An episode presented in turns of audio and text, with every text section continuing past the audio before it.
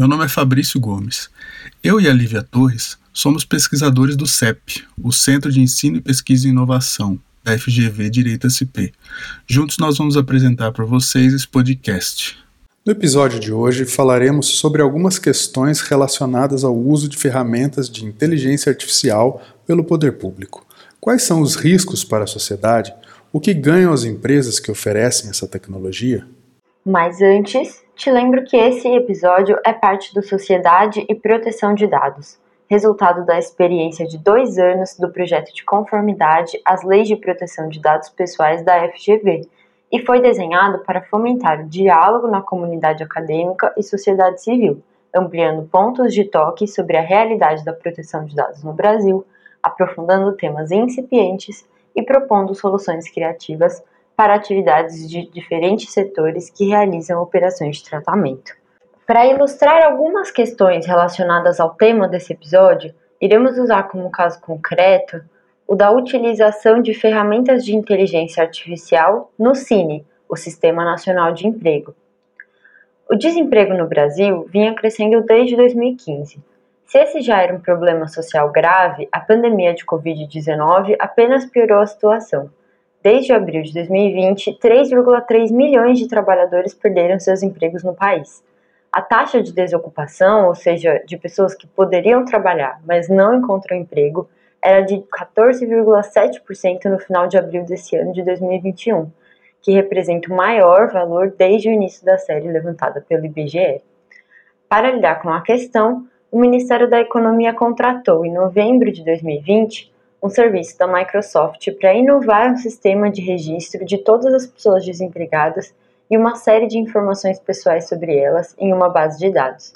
Essa base é tratada para que anúncios de emprego e oportunidades de capacitação profissional sejam direcionadas de acordo com os perfis de cidadãos que lá constam. Segundo o site do governo federal, o objetivo é recomendar vagas com características semelhantes a outras que geraram interesse no trabalhador no passado, apresentando informações sobre o comportamento do mercado de trabalho em relação a atividades de interesse ou profissões mais demandadas na localidade. O release que consta no site da Microsoft explica, ainda, que a tecnologia contratada pode aumentar as chances de um trabalhador que utiliza o Cine de conseguir um emprego Paulo Faltoy dá alguns outros detalhes sobre essa tecnologia. E esse órgão, Cine, ele é responsável por coordenar três políticas importantes do sistema público de emprego. A primeira é a intermediação da mão de obra, a segunda é a orientação para a qualificação é, profissional e a terceira é a concessão de benefício do seguro-desemprego.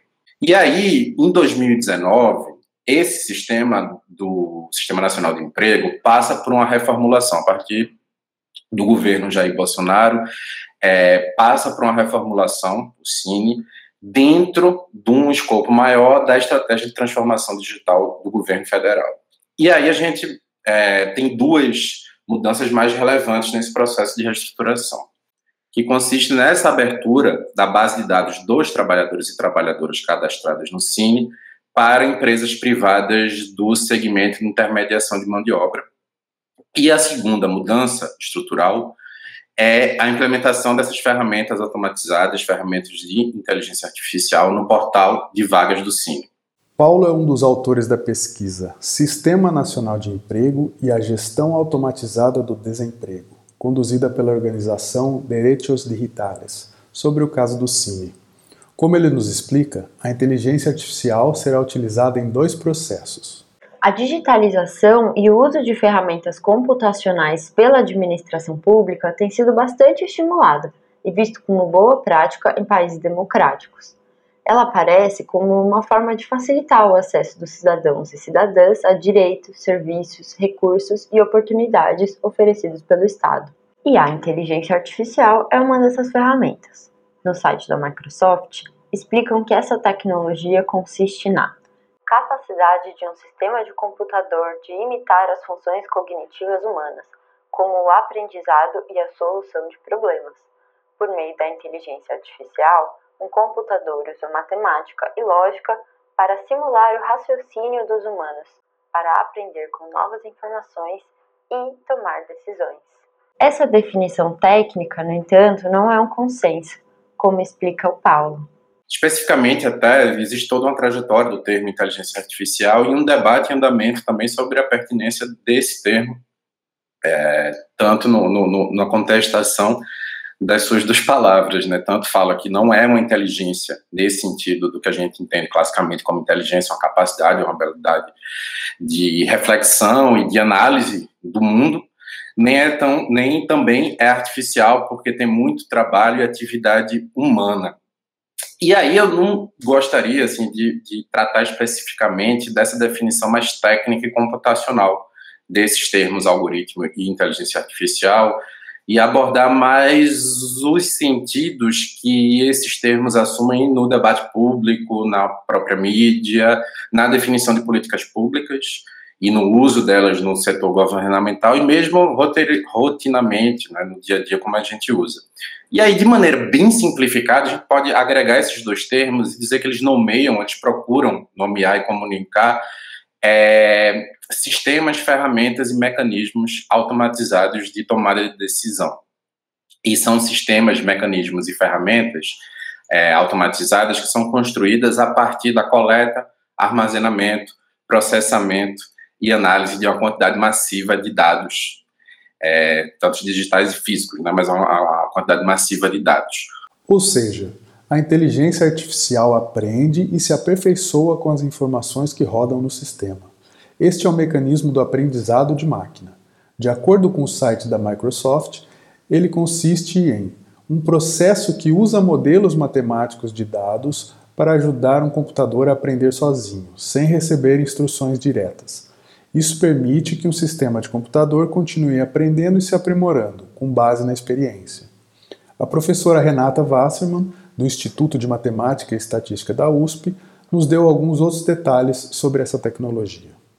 É, então, assim, as pessoas falam, a inteligência artificial é uma área de estudo que busca fazer sistemas que sejam mais inteligentes, mas essa própria definição do que é inteligente mudou muito, né? Então, no início, pensava, ah, fazer um, um um sistema que joga damas ou que joga xadrez é um sistema inteligente. Hoje isso é muito fácil, né? Você não pensa mais em IA para fazer um sistema que joga xadrez, né? É, então, uh, isso vai, vai mudando. Então é difícil definir. Só que a área de inteligência artificial ela tem um monte de técnicas diferentes. É, e nos últimos anos, quando a gente usa inteligência artificial, normalmente estão é, falando de é, aprendizado de máquina, que é uma técnica específica, uma sub, na verdade não é uma técnica, mas é uma sub-área da inteligência artificial, que recebe um monte de dados e extrai algum padrão para poder tomar decisões. Então, essa é uma sub-área da inteligência artificial e não é a única. E normalmente, quando alguém fala, ah, tem a inteligência artificial da, do Bradesco, a inteligência artificial, é, as pessoas estão falando de um sistema particular que está andando, né? Então, as pessoas acabam usando isso como, como se a inteligência artificial fosse um objeto ou um sistema.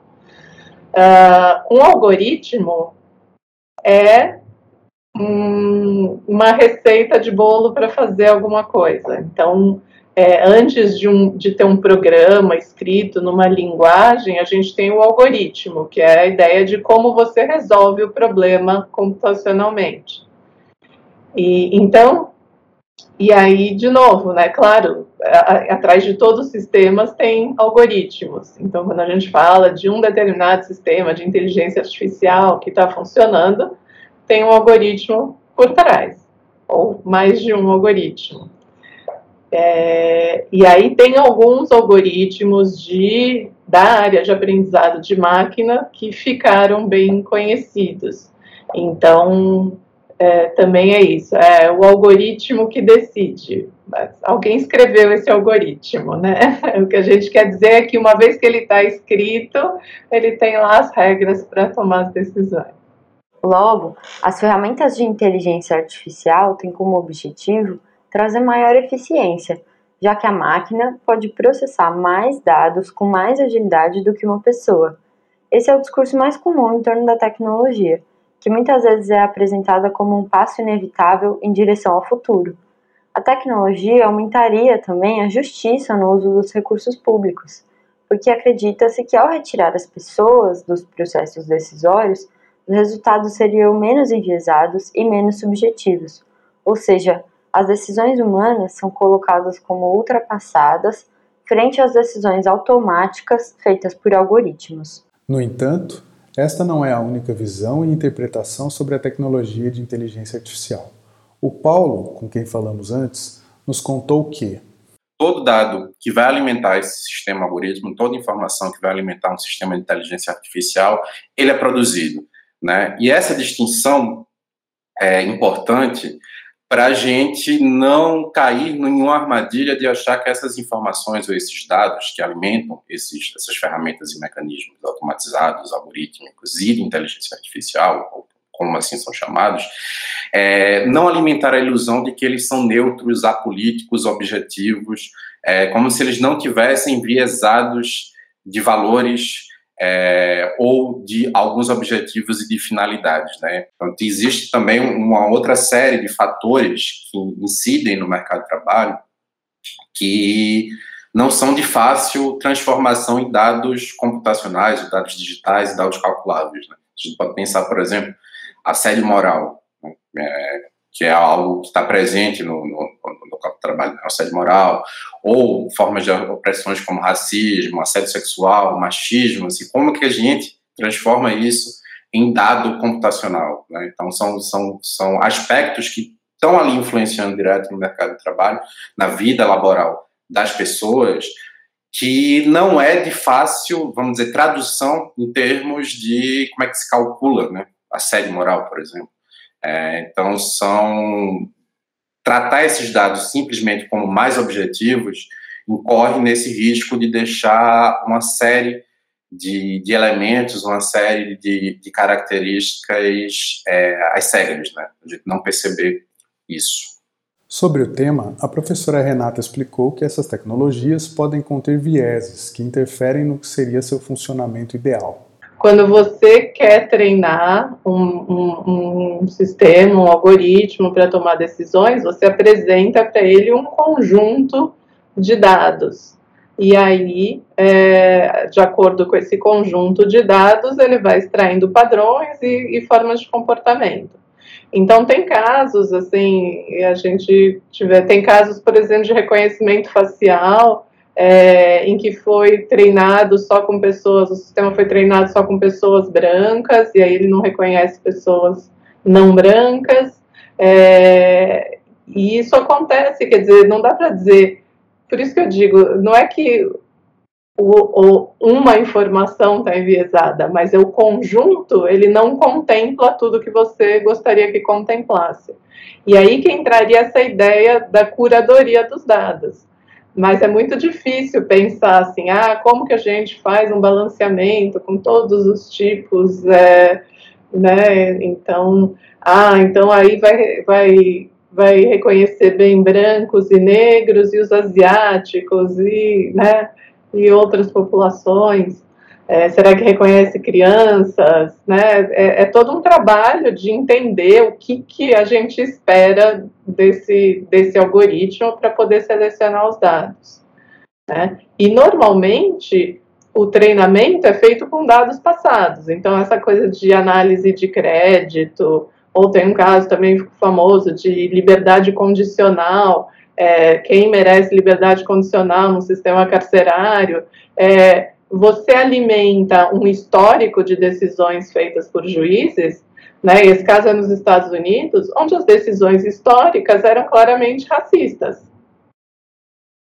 E o algoritmo aprende que então pessoas negras não devem ter liberdades condicionais, né? Merecem menos do que pessoas brancas.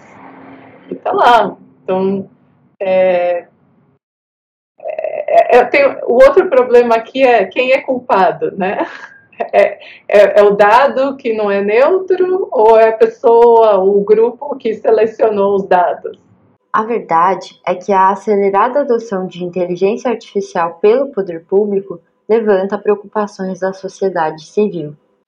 É, foi muito mais algo do tipo é, uma certa boa vontade de, de usar uma ferramenta digital, mas sem definir anteriormente como essa política pública seria desenhada.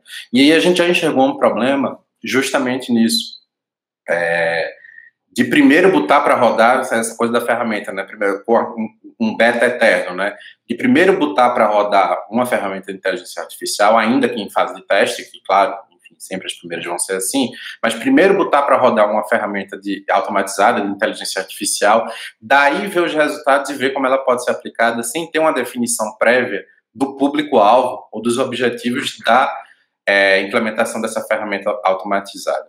Mas qual a capacidade das pessoas envolvidas, as pessoas que são alvo dessas políticas públicas, ou as pessoas que são, né, vão ser amparadas por essas políticas públicas, podem questionar e deliberar é, o desenho da política pública, os resultados da política pública. Então, esse é o debate, não se, enfim, é, formas humanas ou formas automatizadas são as melhores, assim, cada caso a gente vai, vai poder ver, isso é muito específico, é, sem ter parâmetros concretos, sem ter diretrizes concretas de como é, e sob quais cuidados o poder público pode se utilizar de ferramentas automatizadas, de ferramentas de inteligência artificial nos seus serviços. Sem um marco regulatório, haveria um potencial de violação aos direitos humanos no uso de inteligência artificial, especialmente de grupos historicamente vulneráveis. Quando a tecnologia é implementada pelo poder público, essas inconsistências e erros podem afetar a garantia de direitos e acesso a programas sociais. Paulo explica um pouco mais essas problemáticas. Mas o que a gente, o que a gente identificou foi alguns riscos e impactos potenciais, é, três nesse sentido, é, que, que possivelmente é, poderiam acontecer na, nessa implementação de inteligência artificial no SIM. Então, um primeiro risco ele está relacionado justamente com como essas ferramentas elas vão incidir no que a gente chamou de campo de oportunidades e campo de possibilidades da pessoa desempregada, do trabalhador e da trabalhadora desocupada. E aí a gente ressalta nesse ponto, na investigação e no nosso relatório, que existe uma ênfase é, nesses sistemas de é, algoritmos, inteligência artificial, de se trabalhar é, num histórico anterior, né? se trabalhar com os dados que já tinham previamente, então existe um, uma análise de padrões, uma análise de correlação com dados previamente alimentados, é, que nesse campo do mercado de trabalho é, vai ter uma ênfase no histórico de contratação e de trabalho anterior. Um possível impacto negativo é que essa ferramenta coloque a pessoa desempregada numa espiral de não contratação. Né? Se a pessoa tem menos capacidade de se realocar no mercado de trabalho, é, o score dela ou a capacidade de, do sistema perceber ela como apta a voltar ao mercado de trabalho pode ser que fique menor. Então, a pessoa que passa mais tempo, e isso aí todos os estudiosos, especialistas do mercado de trabalho, vão, vão, vão apontar que quanto mais tempo a pessoa passa desempregada, mais difícil ela é, arrumar um novo emprego, né? se re recolocar no mercado de trabalho. E aí isso é um, um, um, possível impacto negativo de quanto mais a pessoa fica, fica quanto mais tempo a pessoa fica desempregada, menos o sistema pode é, colocar ela como apta a uma vaga disponível.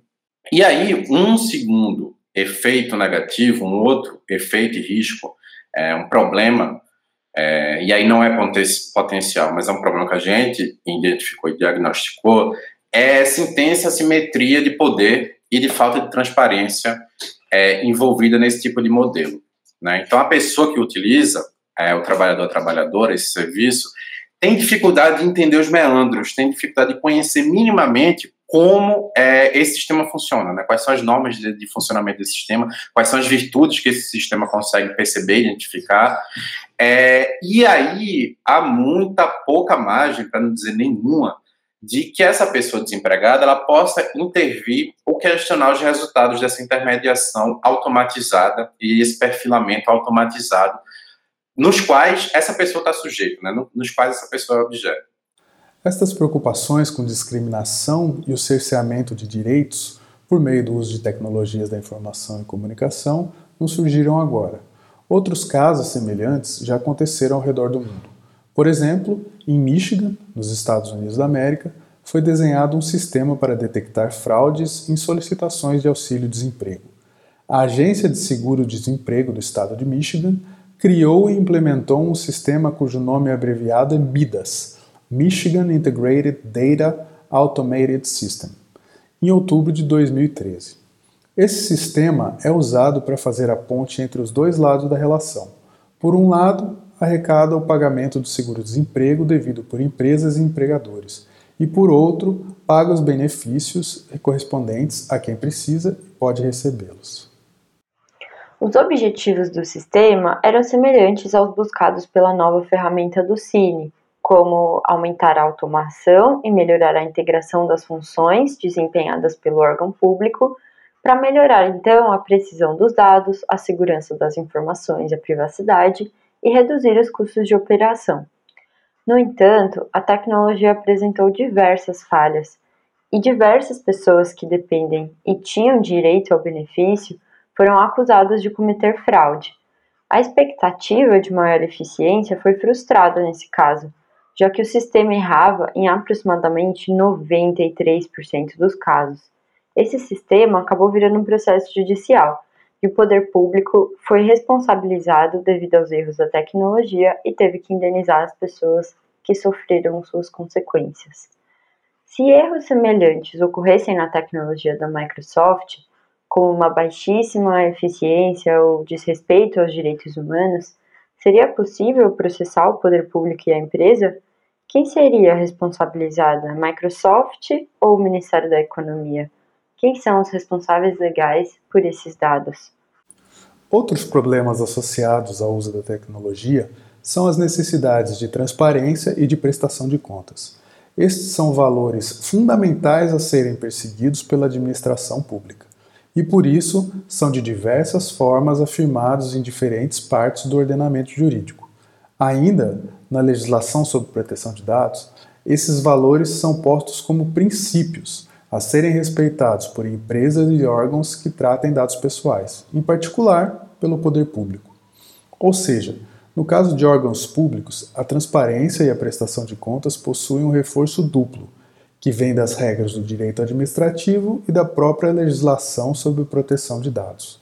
No entanto, é curioso que o plano de trabalho da implementação de automação no Cine preveja mecanismos de accountability que parecem mais relacionados a outro princípio da administração pública, o da eficiência, do que a sua neutralidade e respeito a direitos fundamentais resguardados pela proteção de dados pessoais.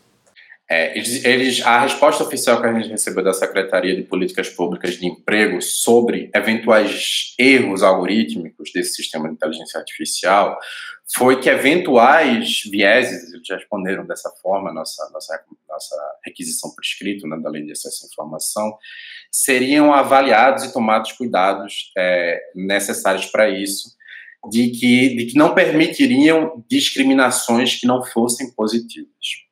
Como iriam fazer isso, não, não detalharam. Eles responderam que, é, visto que a plataforma é mantida pela DataPrev, os procedimentos de auditoria da ferramenta do Cine seriam as mesmas empregadas pelo DataPrev. De novo, é, terceirizaram, assim, terceirizaram, não responderam, terceirizaram essa responsabilidade não para eles que estão gerindo o Cine e essa ferramenta automatizada, mas para um outro órgão governamental que é o, o DataPrev. Né? Então, de novo, é, deixou muito a desejar, em termos práticos e efetivos e materiais, quais seriam essas ferramentas de mitigação de erro e de risco e de auditoria. Outro item da lei relacionado ao tema é o direito à revisão de decisões automatizadas.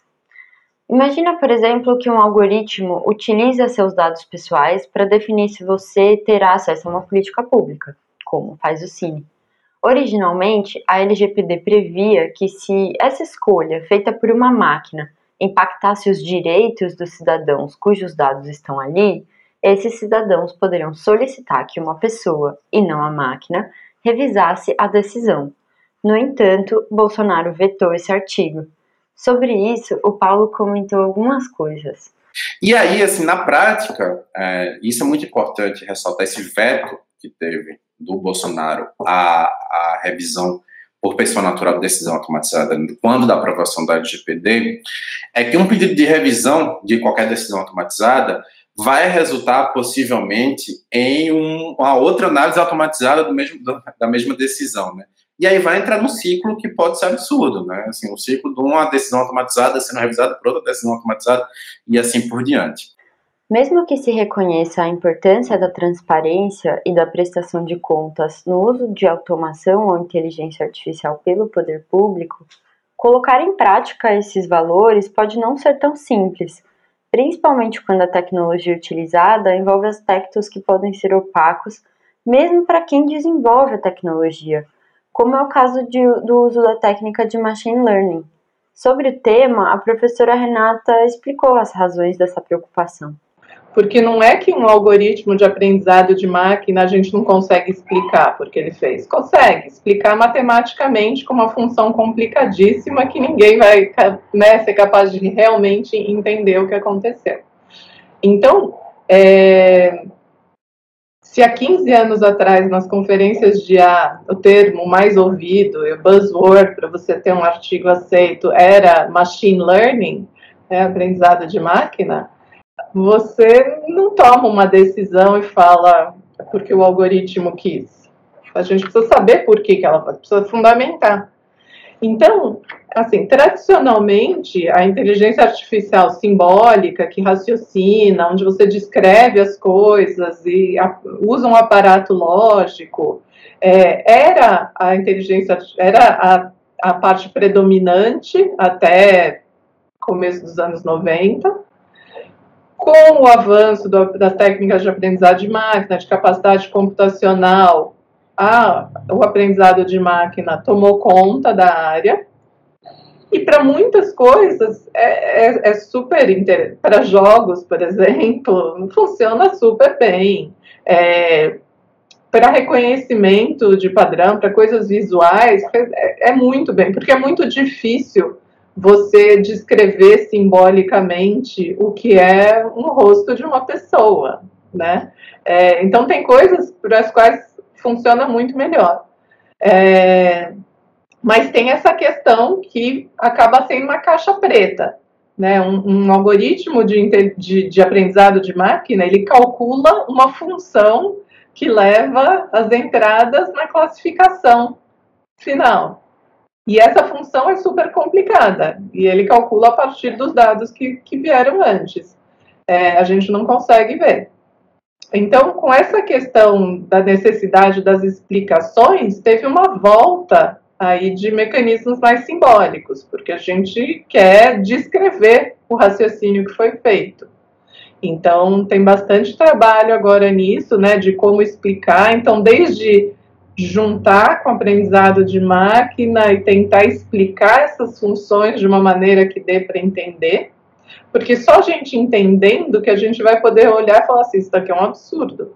O último aspecto que gostaríamos de destacar, dentre muitos outros que poderiam ser abordados, é sobre o conhecimento e o poder de influência que podem adquirir as empresas desenvolvedoras de tecnologia a ser utilizado pelo poder público. Os dados pessoais que constam na base de dados do Cine, por exemplo, não são meras informações desconectadas.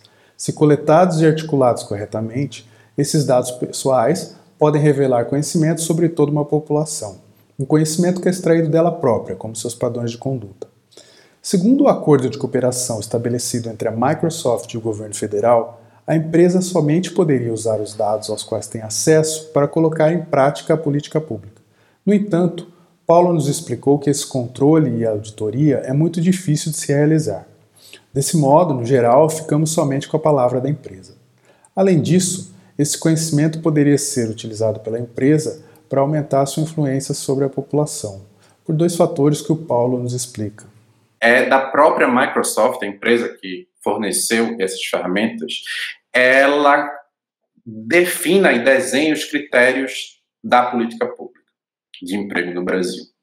Somado a esse, a esse potencial da Microsoft definir é, os critérios e desenhos de uma política pública de emprego no Brasil, a partir do conhecimento extraído desses dados ou dessa ferramenta automatizada, soma isso também essa transferência de informação e de dados estratégicos sobre a economia e o mercado de trabalho no Brasil para as estruturas de hospedagem, de armazenamento e processamento de corporação de tecnologia como a Microsoft, sabendo que a Microsoft tem interesse nesse mercado de trabalho, tanto é que ela adquiriu o LinkedIn, por exemplo. Né? Esse conjunto de bancos de dados de Cine é uma fonte privilegiadíssima de informações que aí vai permitir não só um diagnóstico do mercado de trabalho formal do Brasil, né, ou a procura por, por, por, emprego no Brasil, mas também, a longo prazo, é, verificar tendências de transformação estrutural no trabalho no emprego. Então, o mercado de trabalho do Brasil é, e as dinâmicas e tendências de curto, médio e longo prazo do mercado de trabalho do Brasil, ter essas informações, né, capacidade de analisar um, é, uma quantidade massiva de informações sobre o mercado de trabalho do Brasil, é um ativo muito, muito valioso na mão dessas empresas. O conhecimento, enquanto dados articulados que se relacionam com a realidade social do país, não é a única vantagem da empresa ao firmar o contrato com o Ministério. Além de ter acesso ao conhecimento extraído da população, a Microsoft também tem a vantagem, talvez inicialmente oculta, de treinar o seu algoritmo. Lá no começo do episódio, falamos sobre aprendizado de máquina, ou seja, os algoritmos vão melhorando e se aperfeiçoando conforme são utilizados é uma nova categoria do que no mercado geralmente se chama de know-how. Como o contrato com a empresa é gratuito, ou seja, não envolve pagamento direto, não há um cálculo econômico do contrato e, portanto, o ganho com os usos dos dados pela empresa não são calculados ou dimensionados pelo poder público. Nesse sentido, o Paulo e a Renata concordam com um aspecto.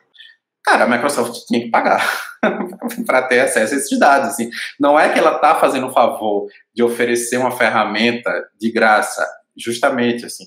É, os dados, por mais que o acordo diga que ela não pode ser usada, usada os dados para outras finalidades, e, novamente, a gente não tenha como saber se usaram ou não, é, esses dados podem ser, é, podem ser, e talvez vão, né, a gente pode até falar sem, sem medo de errar, é, servir até para o próprio treinamento dos, dos, algoritmos dela de perfilamento, de, de matching, de é, intermediação de mão de obra. Então, ter acesso a essas informações, esses dados, e vamos repetir, 65 milhões de pessoas formam esse banco de dados, 100 milhões de acessos por mês nesse sistema do Cine. Isso é uma base de dados gigantescas e extremamente valiosa. Então, mesmo se a gente pensar numa certa parceria público-privada, é, na verdade, a Microsoft não está fazendo nenhum favor, ela deveria pagar para o Estado brasileiro para estar tá usando esse banco de dados. O algoritmo mesmo, como eu disse, normalmente está publicado num artigo científico aberto para qualquer um, programador senta lá, pega a ideia do algoritmo e programa. A questão é o, é o treinamento que depende fortemente dos dados. Então, é, as bases de dados são a parte mais valiosa desses sistemas. E é, eu acho que a empresa tinha que pagar para ter acesso a essas bases, não é dar alguma. Porque com certeza ela tem um ganho enorme depois, desde publicidade direcionada a, lá, contratação de serviços da própria empresa. É assim, é, é tanta coisa que a empresa pode fazer com esses dados. É, e aí né? Até, até onde a empresa pode usar esses dados para outras coisas que não são as que foram contratadas. Né? Tecnologias da informação e comunicação podem ser utilizadas para resolver diversos problemas, melhorar a acessibilidade, garantir a participação popular e a democracia direta, reduzir burocracias, enfim. Mas essa implementação deve estar atrelada a uma política pública bem fundamentada e produzida, que seja ela mesma participativa também.